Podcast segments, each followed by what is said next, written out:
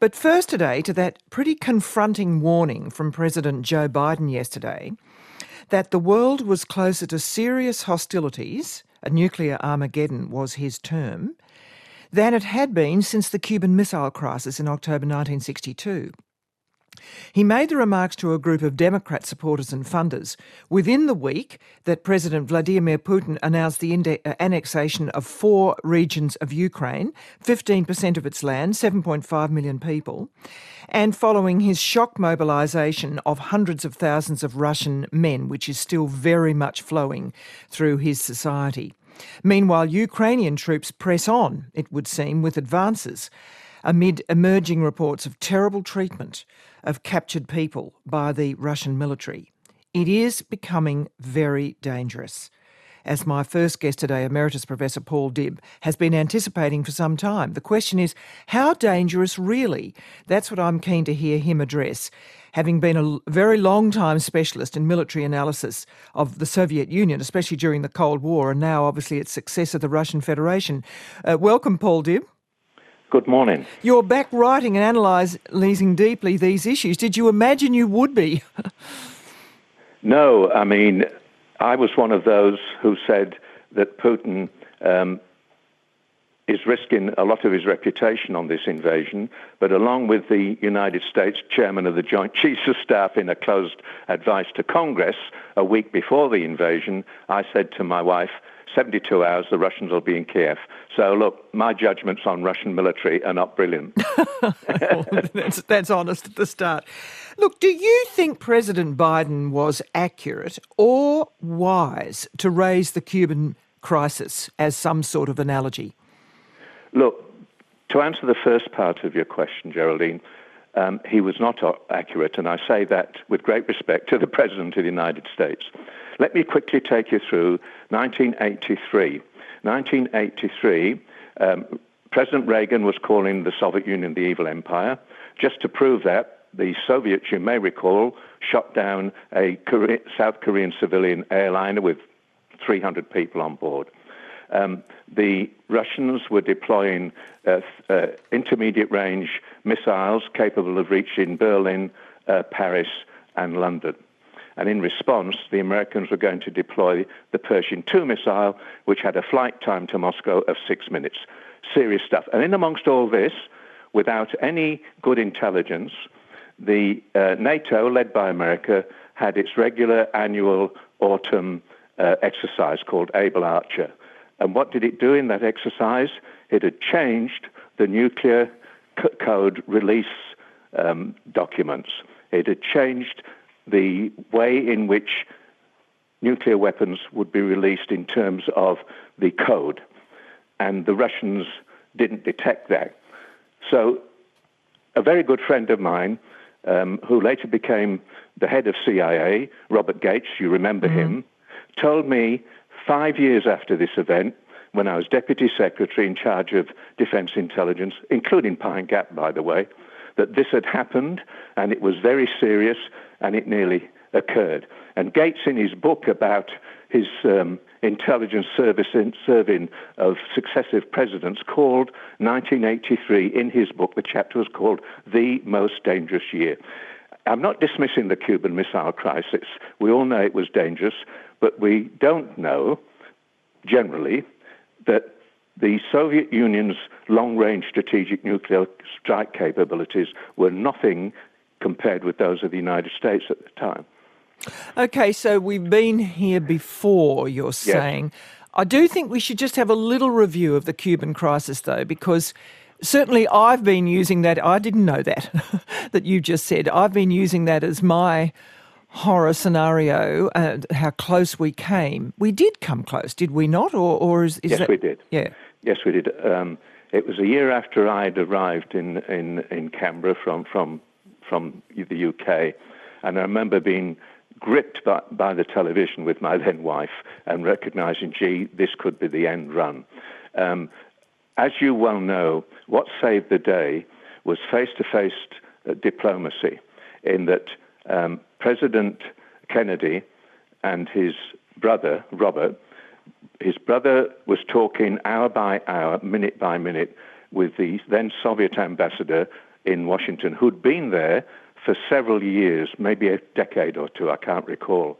And that was the sort of backdoor diplomacy in which the final deal was arrived at with Khrushchev, who was an aggressive man, but a final deal which said the Russians would um, dismantle and take back to the Soviet Union their short range nuclear capable missiles, of which several were already deployed in Cuba.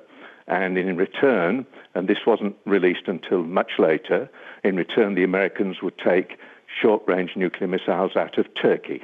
Mm.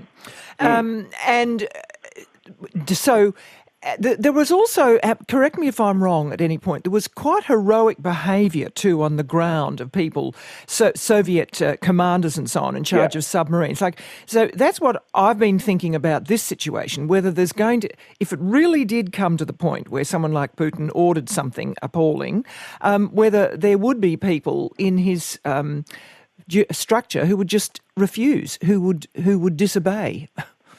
I hope you're right, Geraldine Doogue, um, but, you know, dream on. Um, um, th- these, you know, people don't disobey him. I hope I'm wrong on that issue. The important thing is the following, however. Now, there is not the same face to face discussions at the strategic nuclear level, let alone tactical nuclear weapons, um, between the United States and uh, Russia. When I was last in Russia six years ago, a colonel general, a rank higher than our three stars, said to me, Paul, we and the Americans were not talking to each other, we're not sending signals to each other. Uh, it's unclear whether the new START agreement, that is the limitation of 1,500 strategic warheads on each side, whether the Americans are going to um, uh, uh, activate that. And then he looked at me and said, and in the event there is a nuclear war, Paul Dibb, you will find that Pine Gap disappears. He stated that? Yes, he did. Okay, so that puts us in the frame. Um, do we know, can I ask you this, that these warheads work? I mean, you yourself thought the Russian military was going to be vastly better than it is.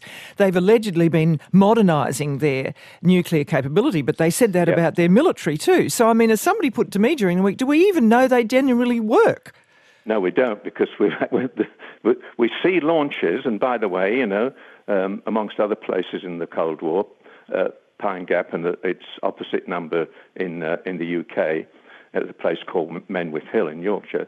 Um, we used to watch the um, detect the infrared heat from the missile in Siberia. Um, would would be able to track the parameter of that missile and estimate its impact point.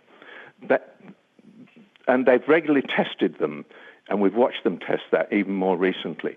But as you say, um, you'd have no real confidence in the workability and accuracy of, of, Russian missiles.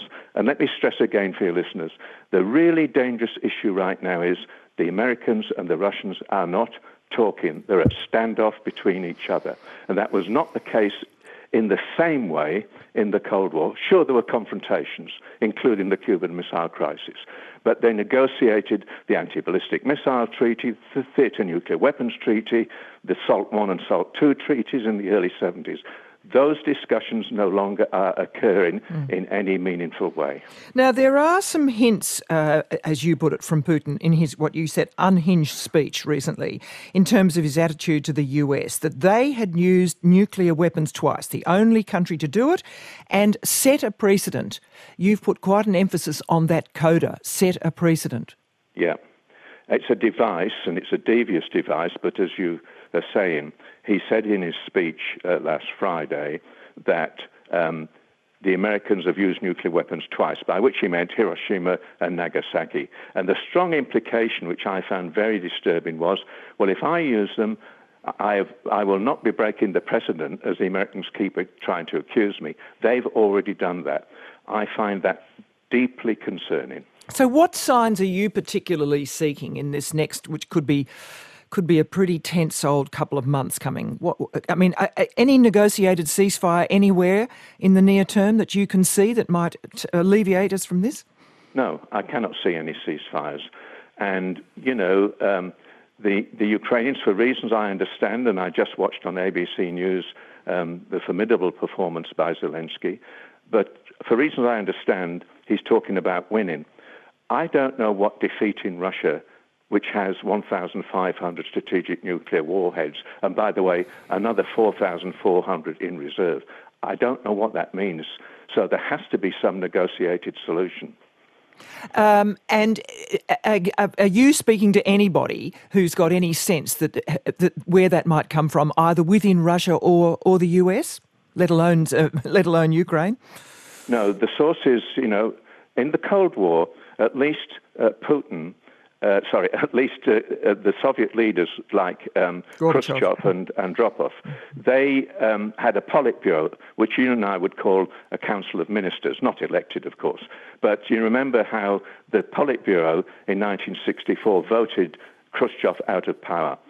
Putin has made sure, as a former KGB colonel, there is no Politburo. His advisors are increasingly less and less. They're nearly all with former KGB and intelligence and security backgrounds. And you've seen the way he dismissed on the morning at five o'clock in the morning on in the Thursday in February, the 13th, uh, no, mm. the 24th, mm. how he dismissed the views of his senior intelligence people. Come on, make your mind up. Don't you have any intellect? That sort of wording.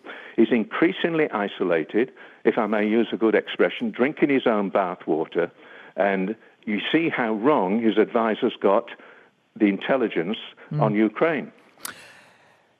I think we'll probably have you back, but thank you very much indeed for setting us off today, Paul Dibb. Anytime. Paul Dibb, Emeritus Professor of Strategic Studies at the ANU, and he's written a very interesting piece for the ASPI uh, on the strategic considerations of the Ukraine war. You might like to go to their website to read it.